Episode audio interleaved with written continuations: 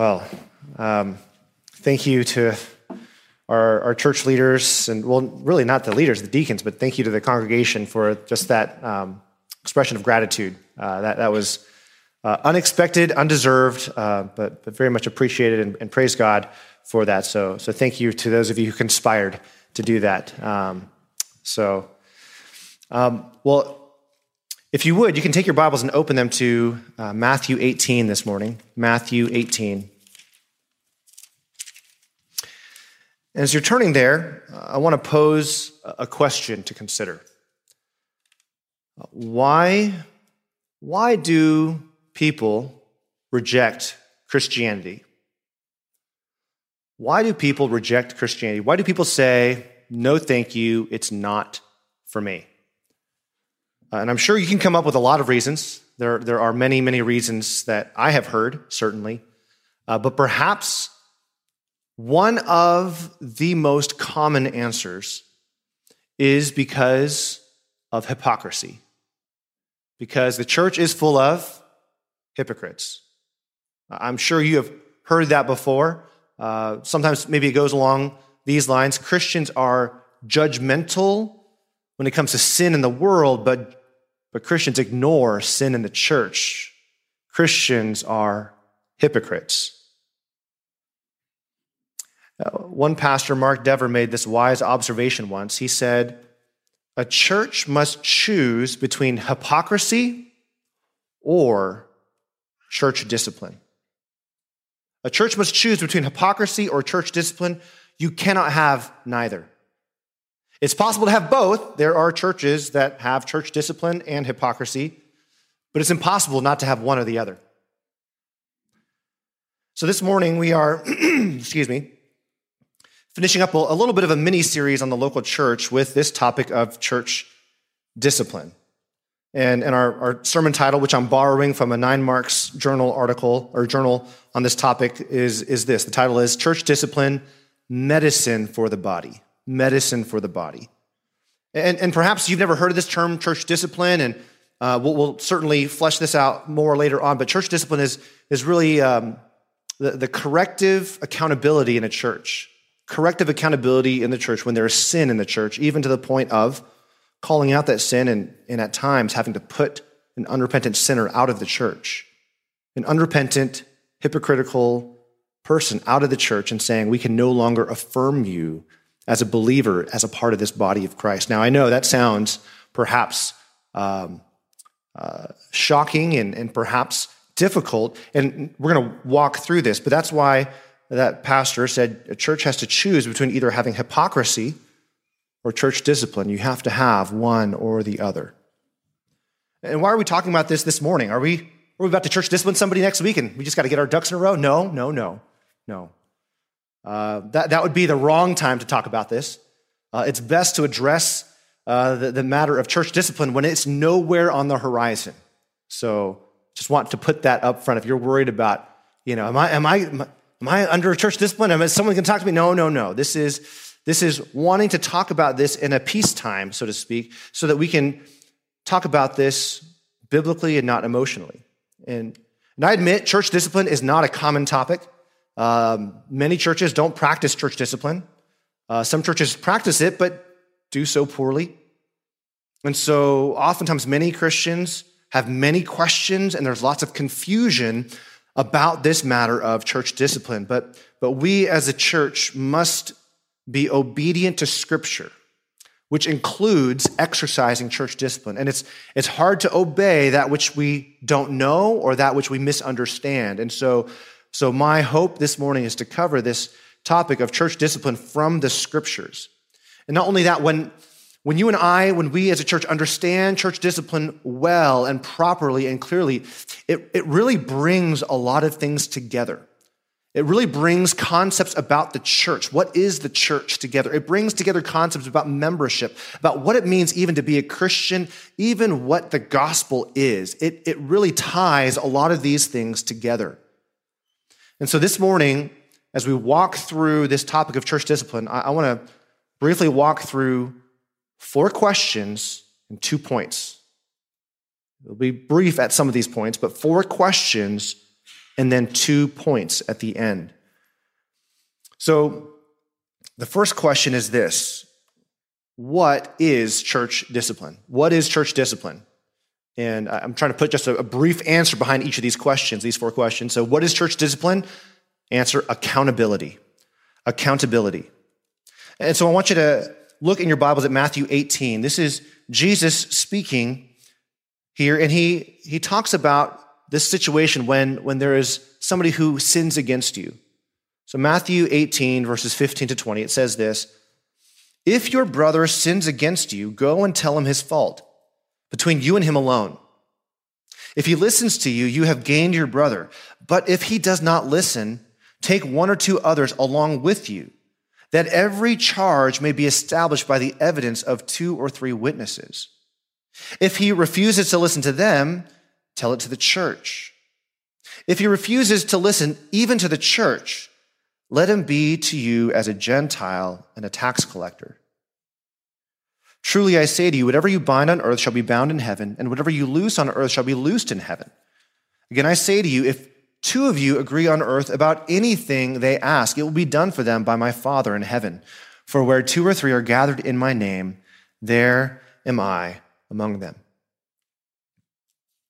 So, what Jesus lays out here is this, this process of discipline. If it says here, if a brother sins against you, and, and sometimes people ask, oh, is this, does this mean it, it's only about sin when it's personally, personally against you? And no, uh, certainly that's how Jesus draws it out here, but there are many other passages that talk about discipline, about correcting one another when there is sin. And so, really, this process is helpfully laid out here, but this applies to sin that's done personally against you, but this is also applicable to sin in general, moral failure, but also doctrinal error. So, what is church discipline? It is this process of accountability, of accountability.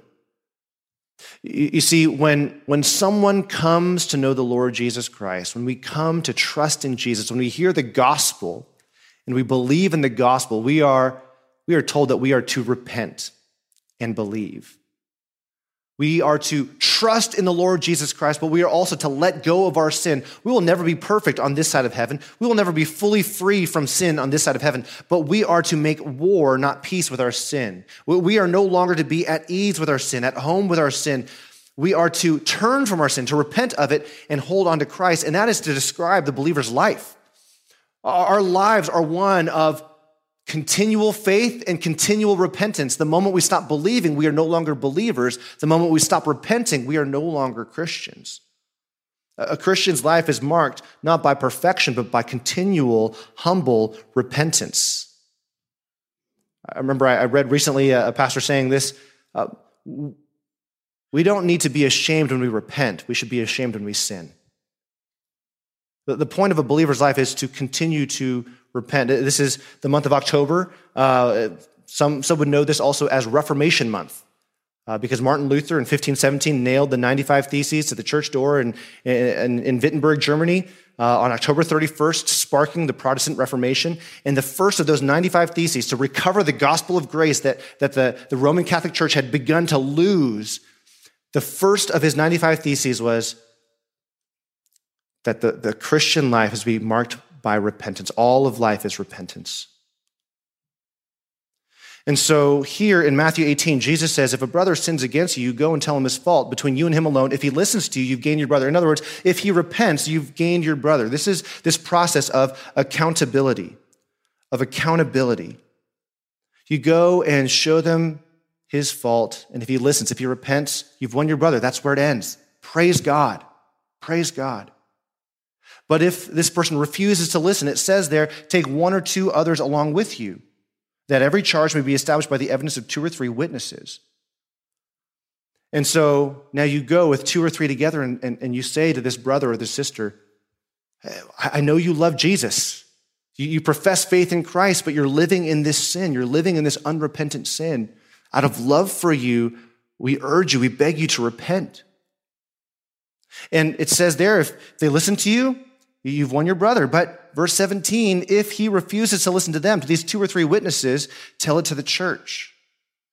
If he refuses to listen even to the church, let him be to you as a ta- Gentile and a tax collector. What he's saying here is, doesn't listen to the two or three, then you tell it to the church, and the whole church goes and begs this brother or this sister to repent. We, we love you. We want you to repent, to turn from this sin, this sin that would do you harm spiritually, both now and eternally. And if they listen, great, that's where it stops. But if not, then it says you treat him as a Gentile or tax collector, meaning that you can no longer consider this person as a brother or sister in the faith. You put them outside the church. You put them outside the church. And, and, by the way, you know, the reason why I read all the way to verse 20, maybe you're wondering, wait, whoa, whoa, whoa, why, why is, why is the pastor bringing in that verse about small prayer meetings? Um, that's not a verse about small prayer meetings. That's a verse about church discipline. That's the, the reason why it says, if any of you agree on anything on earth, if, any, if two or three of you agree about anything on earth, there I am in their midst, because that's the two or three witnesses. That's the two or three witnesses saying this brother or this sister has not repented and will not repent, refuses even to repent. And so, again, here, what is church discipline? It is this, this process of accountability. This process of accountability. Someone who is ultimately unrepentant, it says that we are to put them out of the church as an unbeliever. And the corollary of this is that membership is an ongoing affirmation that someone is a Christian. I don't know if you've ever thought about this. When someone becomes a member of this church, when someone gets baptized, we, we baptize them, that's an affirmation that we, we believe they have a credible profession of faith. When they join the church as a member and they're an ongoing member in the church, there's a sense in which we're saying that we are, as a church, affirming one another's profession of faith. Meaningful membership gives you assurance. Meaningful membership means that there is accountability even to the point of discipline, and that gives you assurance. Membership without accountability uh, following Christ without accountability is ultimately superficial and hollow. It doesn't, it doesn't mean anything. And the issue here is repentance. You don't discipline somebody who's simply just weak or struggling, somebody who confesses sin and says, I want to fight against it, help me. There's no discipline for that person. Discipline is not for the weak or the struggling, it is for the person who is stubbornly and defiantly unrepentant. I see what the Word of God says, I see that what I'm doing is sin, but I will not repent. And, and I just want you to, to listen to some of these other verses. Sometimes people say, well, it's just Matthew 18. No, I, I want you to just listen to Romans, Romans 16, verse 17. It says, I appeal to you, brothers, to watch out for those who cause divisions and create obstacles contrary to the doctrine that you have been taught. Avoid them. He says to avoid those who are teaching false things, avoid those who are causing division.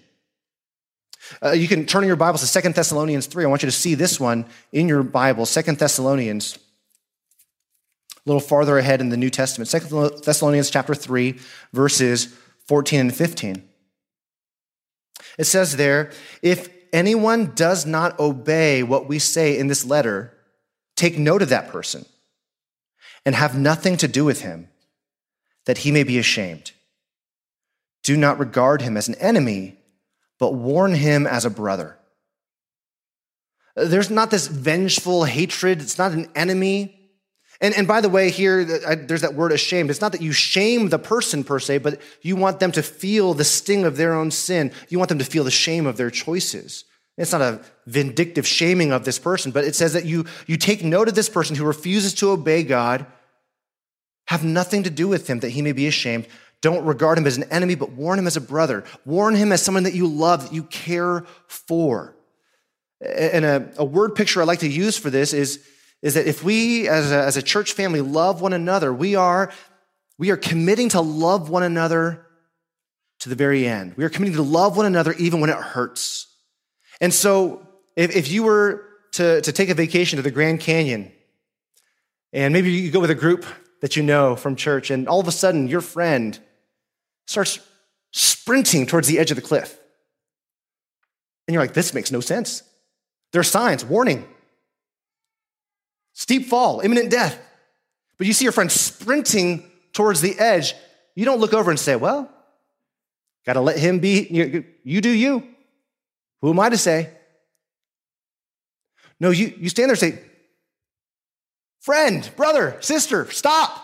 You're running towards death. You're running towards your own death. This is foolish. This is unwise. You're breaking the, the command of the signs there. Don't do it. Stop.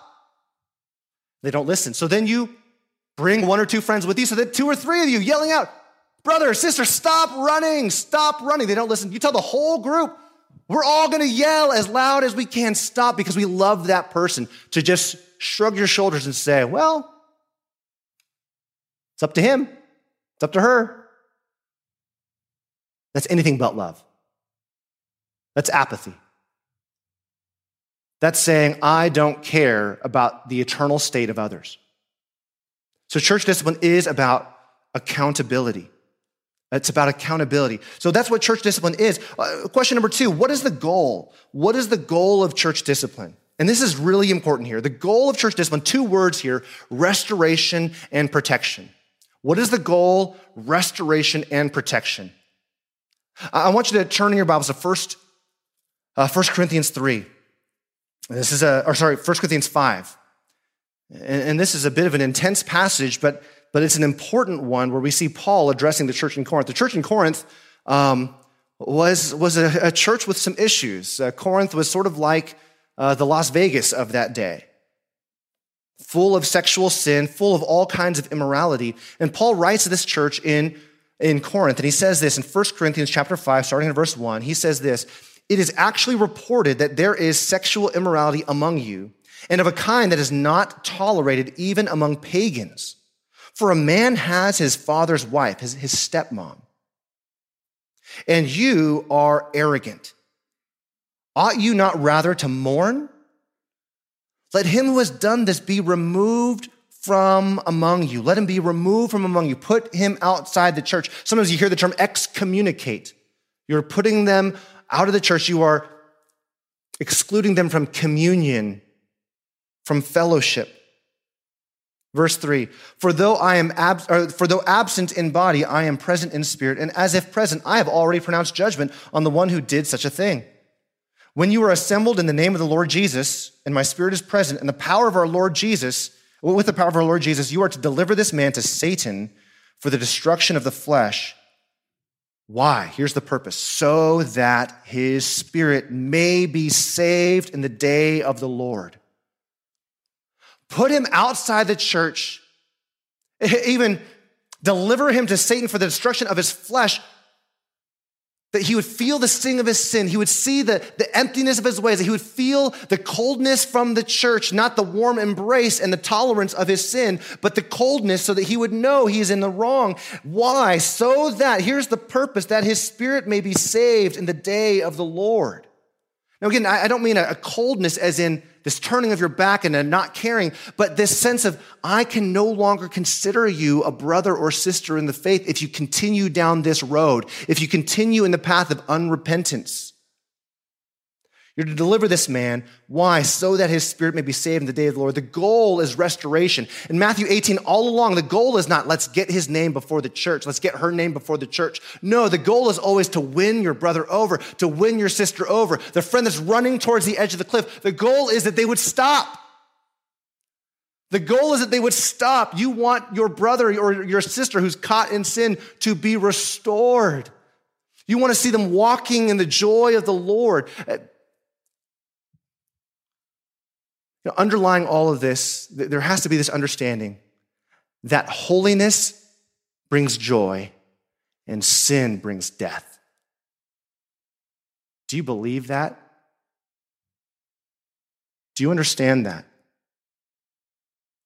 Holiness brings joy, sin brings death, destruction, and misery in this life. So when we say to someone, well, they're in sin, but you know, I love them too much to say anything. No, you don't love them enough. Because holiness brings joy, sin brings misery and ultimately death. The goal is restoration. The goal is restoration. Verse 6 Your boasting is not good. Do you not know that a little leaven leavens the whole lump? Uh, your boasting is not good. Do you know that a little leaven, a little sin spreads, the influence spreads like yeast through a lump of dough. Verse 7 Cleanse out the old leaven that you may be a new lump, as you really are unleavened. Why? For Christ, our Passover lamb, has been sacrificed. Therefore, let us celebrate the festival, not with the old leaven, the leaven of malice and evil, but with the unleavened bread of sincerity and truth. I wrote to you in my letter not to associate with sexually immoral people. Now, this is really interesting. I wrote to you not to associate with sexually immoral people. And then he says in verse 10, not at all meaning the sexually immoral of this world, or the greedy, or swindlers, or idolaters, since then you'd have to go out of the world. He's not talking about that. Verse 11, but now I am writing to you not to associate with anyone who bears the name of brother if he is guilty of sexual immorality or greed or is an idolater, reviler, drunkard, or swindler, not even to eat with such a one. For what have I to do with judging outsiders? Is it not those inside the church whom you are to judge? God judges those outside. Purge the evil person from among you. Now, friends, I understand these words sound very perhaps strange if you've never read these before. If you've never, if you've heard church discipline taught before, these will fall upon your ears as being strange. And yet, I want you to see this in your own Bibles. This is not my idea, this is the Lord's. The Lord who loves the church, the Lord who loves the lost, the Lord who loves sinners. He puts this in. Why? Because the goal is restoration. The, far too often, the church is known for condemning sin in the world. Now, should we speak the truth? Yes. Make no mistake about that. But we ought to be far more zealous about holiness in the church. We must be much more zealous for repentance in the church than out there. Here, this is the assembly of those who name the name of Christ, those who claim to believe in Christ and repent of their sins. Out there, they don't know yet. We're not trying to reform their behavior before they believe. They need to believe first. Paul says, I'm not talking about the, the sexually immoral of this world, but, but those inside the church. Paul has this zeal for, for the church to be holy. Why? Because God longs for his people to be holy. Uh, in 1 Peter 1, you are to be holy as I am holy, says the Lord. So, what's the goal of church discipline? It is restoration, that that erring brother, that erring sister, that wandering believer may be brought to restoration. John Calvin, in his commentary on Second Thessalonians, he, he comments on that verse I read earlier, Second Thessalonians 3.15. John Calvin says this, excommunication does not tend to drive men from the Lord's flock, but rather to bring them back when wandering and going astray. The point is to bring them back. So, the purpose of discipline is to restore, to lovingly pursue and to restore. But not only that, the purpose of church discipline is to glorify God by protecting the purity and unity of the church. When the church is holy, the church has a powerful witness. Not holiness mixed with arrogance and self righteousness, but a holiness mingled with humility convicts the world, but also draws the world. Church discipline protects the purity of the church because the church represents Christ. And when we are walking in sin unrepentantly, we misrepresent Christ to the world. Why would they want anything to do with Jesus if Jesus is okay with hypocrites walking in stubborn unrepentance? Uh, the purpose of church discipline is to protect the unity of the church. You saw that earlier in Romans 16, 17, to, to avoid those who are causing division those who are stirring up slander, those who are making accusations. Avoid such a person who is causing division in the church. Even uh, if you want to listen, or you can turn to Titus chapter 3. This is all throughout the scriptures. The importance of unity and even to the point of discipline. Titus 3, verses 10 to 11. As for a person who stirs up division, after warning him once and then twice, have nothing more to do with him, knowing that such a person is warped and sinful, he is self condemned. There's almost this expedited, this expedited command. If it's one person in their own sin, there's patience. Oh, there's patience.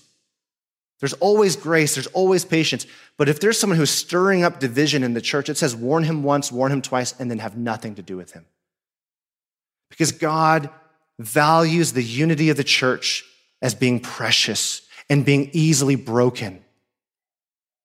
So the purpose of church, church discipline, to, to restore the erring sinner, but also to protect the purity and unity of the church. Also to protect individual believers, to protect individual believers. Uh, turn to 1 Timothy. 1 Timothy chapter 5. I know we're doing a lot of survey this morning. I want you to see all that the scriptures have to say about this. 1 Timothy 5, verses 19 to 20. Do not admit a charge against an elder except on the evidence of two or three witnesses. As for those who persist in sin, as for those leaders who persist in sin, in other words, they're unrepentant, rebuke them in the presence of all so that the rest may stand in fear. When, when a leader is unrepentant, they are to be rebuked. Why? So the rest may fear. The rest may fear their own sin. The rest may fear the deceptiveness of sin, the hardening effect and the deadening effect of my heart of sin.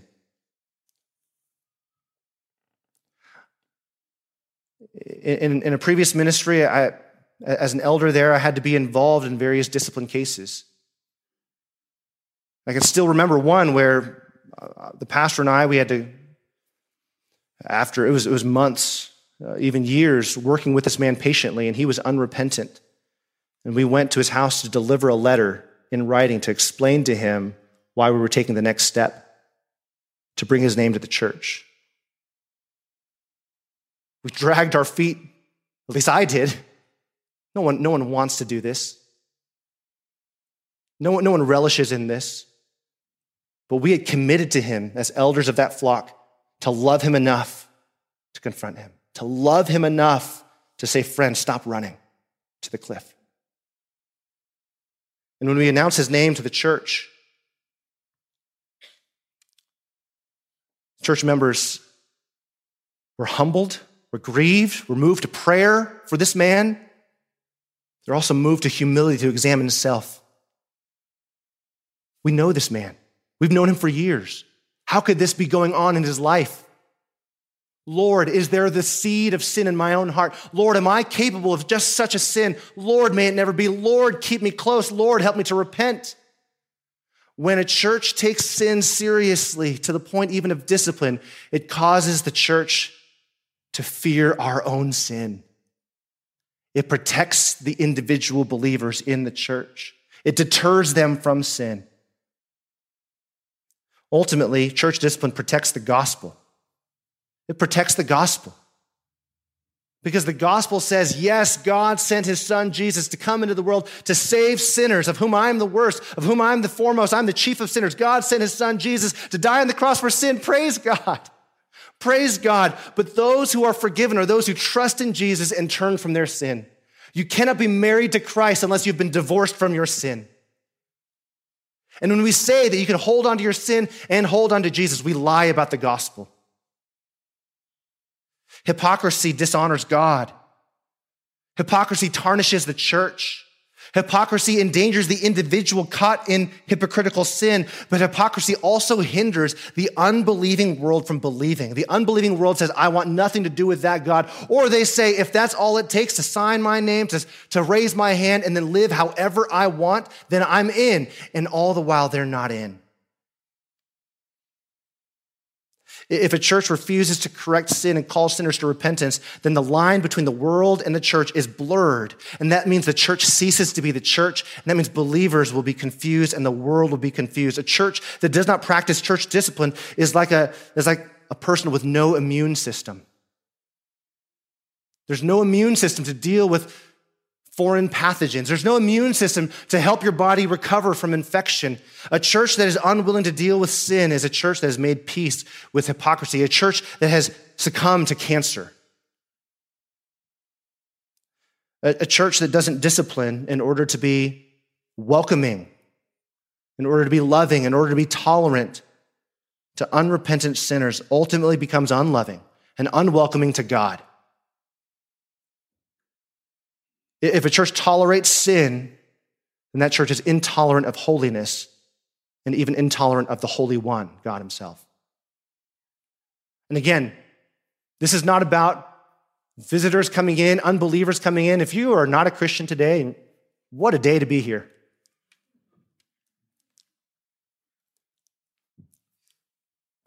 I want to talk to you later about some other things. This, this is not something you need to be worried about. We're not, we're not asking everybody to come in. All right, here's a questionnaire of any sins that you might have so we can bring them up front later. That's not it.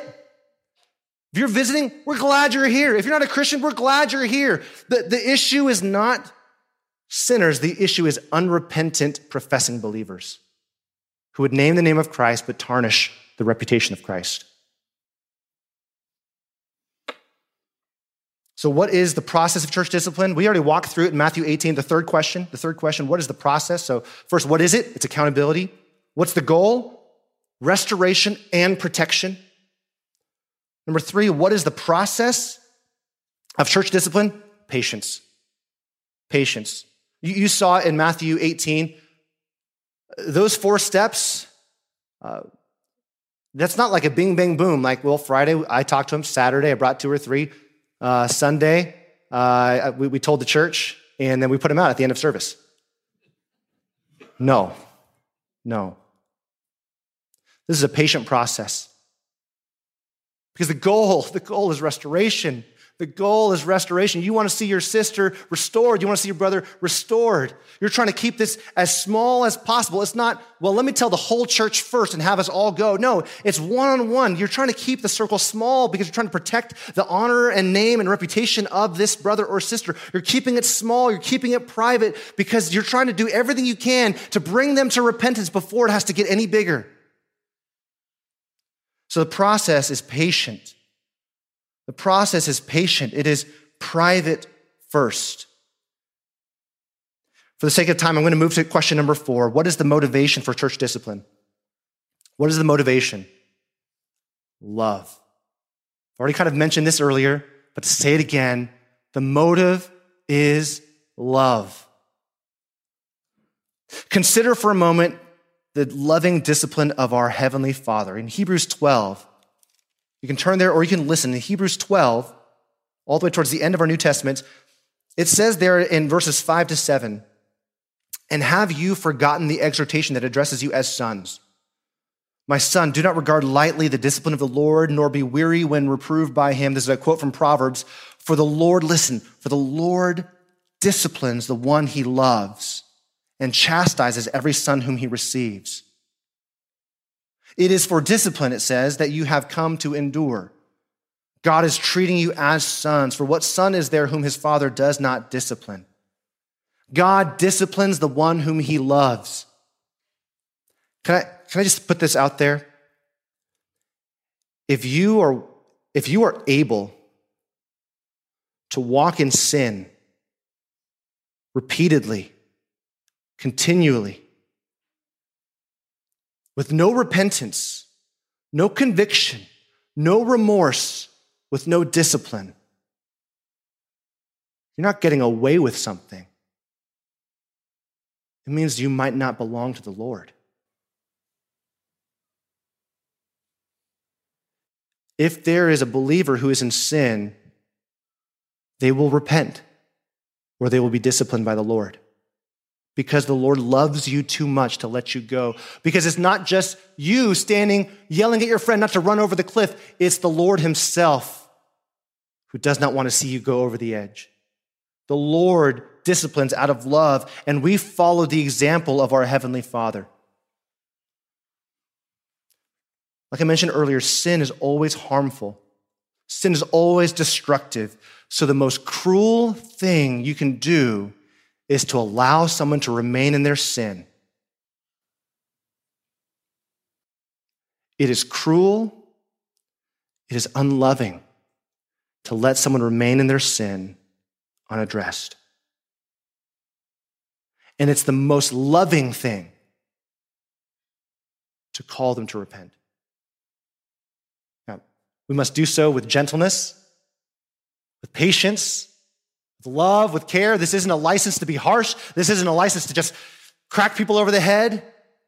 We do so with gentleness. We speak the truth in love, but we must speak the truth. We must call brothers and sisters who are in sin to repent. And, and let me make sure this is clear because we live in a day where, man, the idea of church hurt, the idea of, of abuse, of abusive leadership, abusive authority, and there are examples of that all across the news. But if you can stand in God's word and call a brother or sister lovingly to repent, it is not abuse. Calling someone to repent of their sin is love and kindness to them. You, you know the, the proverb, Proverb 20, uh, Proverbs 27, verse 6. Faithful are the wounds of a friend. Faithful are the wounds of a friend. Will you love enough? Will you love enough? The motive is love. When a doctor sees a patient who has just had a scan for cancer and it comes back positive, you see that couple sitting there, anxious, worried, and the doctor has in his hands the results from the scan, and he knows it's positive for cancer, but he knows if he tells that patient, you have cancer, they will be crushed, they will be grieved, they'll be broken. And so this doctor says to himself, I am too loving. I won't tell him. I won't tell her. I'll just tell him, You're fine. That stomach ache you have is no big deal. Get some sleep, drink some vitamin C, uh, water, and, and take some vitamin C, and you'll be fine. And of course, the couple goes away relieved, overjoyed. That doctor has not shown love. That doctor has not shown love. Yes, it would be hard to hear. Yes, it would be painful. Yes, it would break them.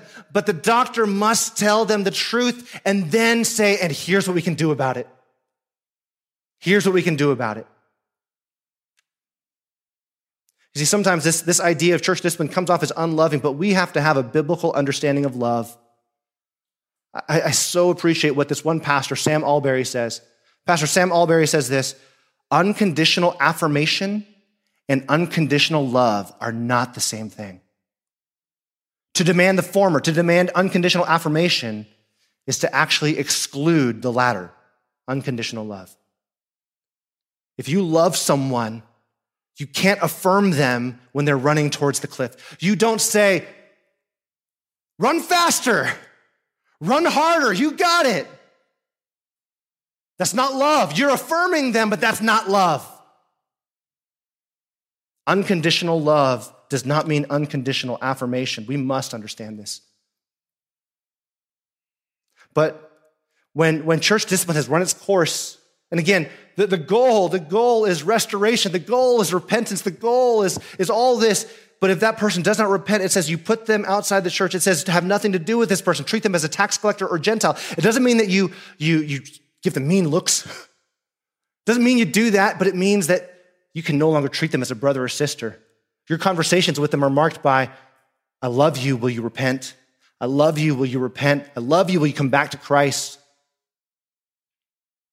And in God's kindness, throughout the history of the church, when churches practice church discipline, not only does it protect the purity of the church, not only does it protect uh, the, the gospel and the reputation of Christ, but you will see stories of redemption where the one who is disciplined comes back sometimes weeks, months, years later and says, I was wrong.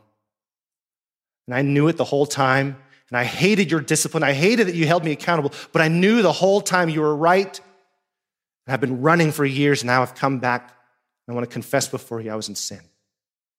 You see stories of restoration in churches like that. And you see even Paul. Paul would talk about this in Second Corinthians.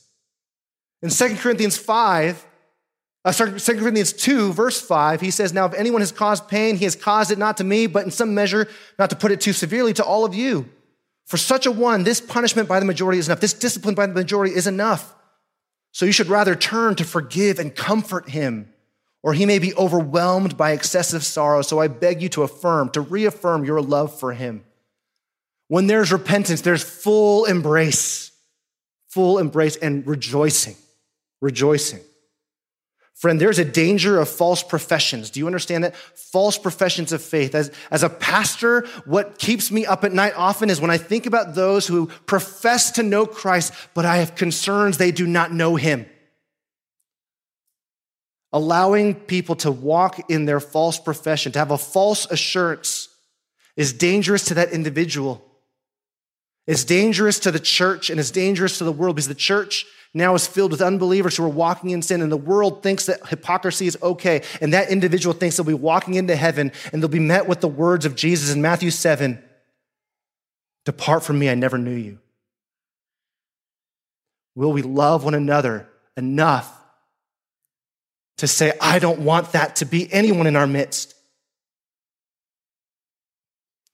Two points briefly. Those are the four questions. Two points extremely briefly. Objections to church discipline. That, that's fine in American churches, but we're a Chinese church. We're an honor shame society. Friend, this is not an American thing, this is a biblical thing. And by the way, the, the Jewish culture of that day was certainly an honor shame society. The issue is not culture, the issue is obedience. Are we more loving than God? Are we more wise than God? The church is God's idea, not ours. We would be foolish to set aside his instructions. Uh, but, but Trent, we can't, we can't do this. The church is full of sinners. No, no. The church is full of repentant sinners. This should be a very safe place for repentant sinners. But this should be uncomfortable for an unrepentant sinner. Uh, you can't tell people how to live. We're not, but, but we can't muzzle God when He says how we should live. This is unloving. No, no. If you understand sin and what is at stake, eternal hell, church discipline is loving. It's painful. It's uncomfortable. It is sad, but it is loving. You don't do this with harshness, but you do this with gentleness, but you do it with courage. Last point how do we apply church discipline? So that, that was objections to church discipline. Point number two applying church discipline, applying church discipline. And just very briefly, pursue holiness. Pursue holiness. Pursue Christ likeness. Commit to put your sin to death personally. Now, interpersonally, let me, let me throw this out there. Are you easy to correct? Are you easy to correct? Do people find it easy to come to you and say, Friend, I see an area in your life? And do you rise up with indignation and accusations back, or do you say, Thank you, because I know you love me enough to tell me? Are you easy to correct? Are you humble enough that you are approachable for correction? And are you willing to correct others? Will you be courageous enough to correct others when necessary? Some of you maybe need to be held back. You're, you just love to rebuke people. Perhaps you need to hold back but my guess is that most of us in this room would be terrified to bring up sin to somebody else. Can I encourage you out of love for God, love for the church, love for the lost who are confused by this, and love for that individual who is perhaps walking towards destruction? Will you be courageous enough to say something? Friend, church discipline is not a fun thing to talk about, but it is, it is vital for the health of a church. And it ties together what does it mean to be a member? Membership is meaningful because it means something to be in this body. We need churches that are both compassionate and patient, but also courageous to do what the Lord says.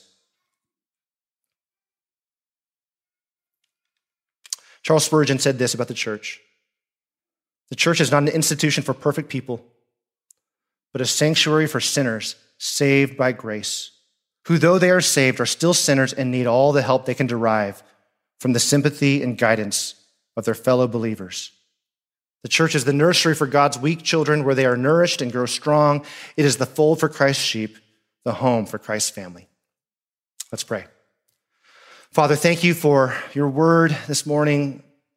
Lord, I pray that any who are feeling low from this, feeling conviction from this, that they would repent. I pray, Lord, that you would cause us to be a church that takes holiness seriously, but does so with patience and grace, with a motive of love. We pray this in Jesus' name. Amen.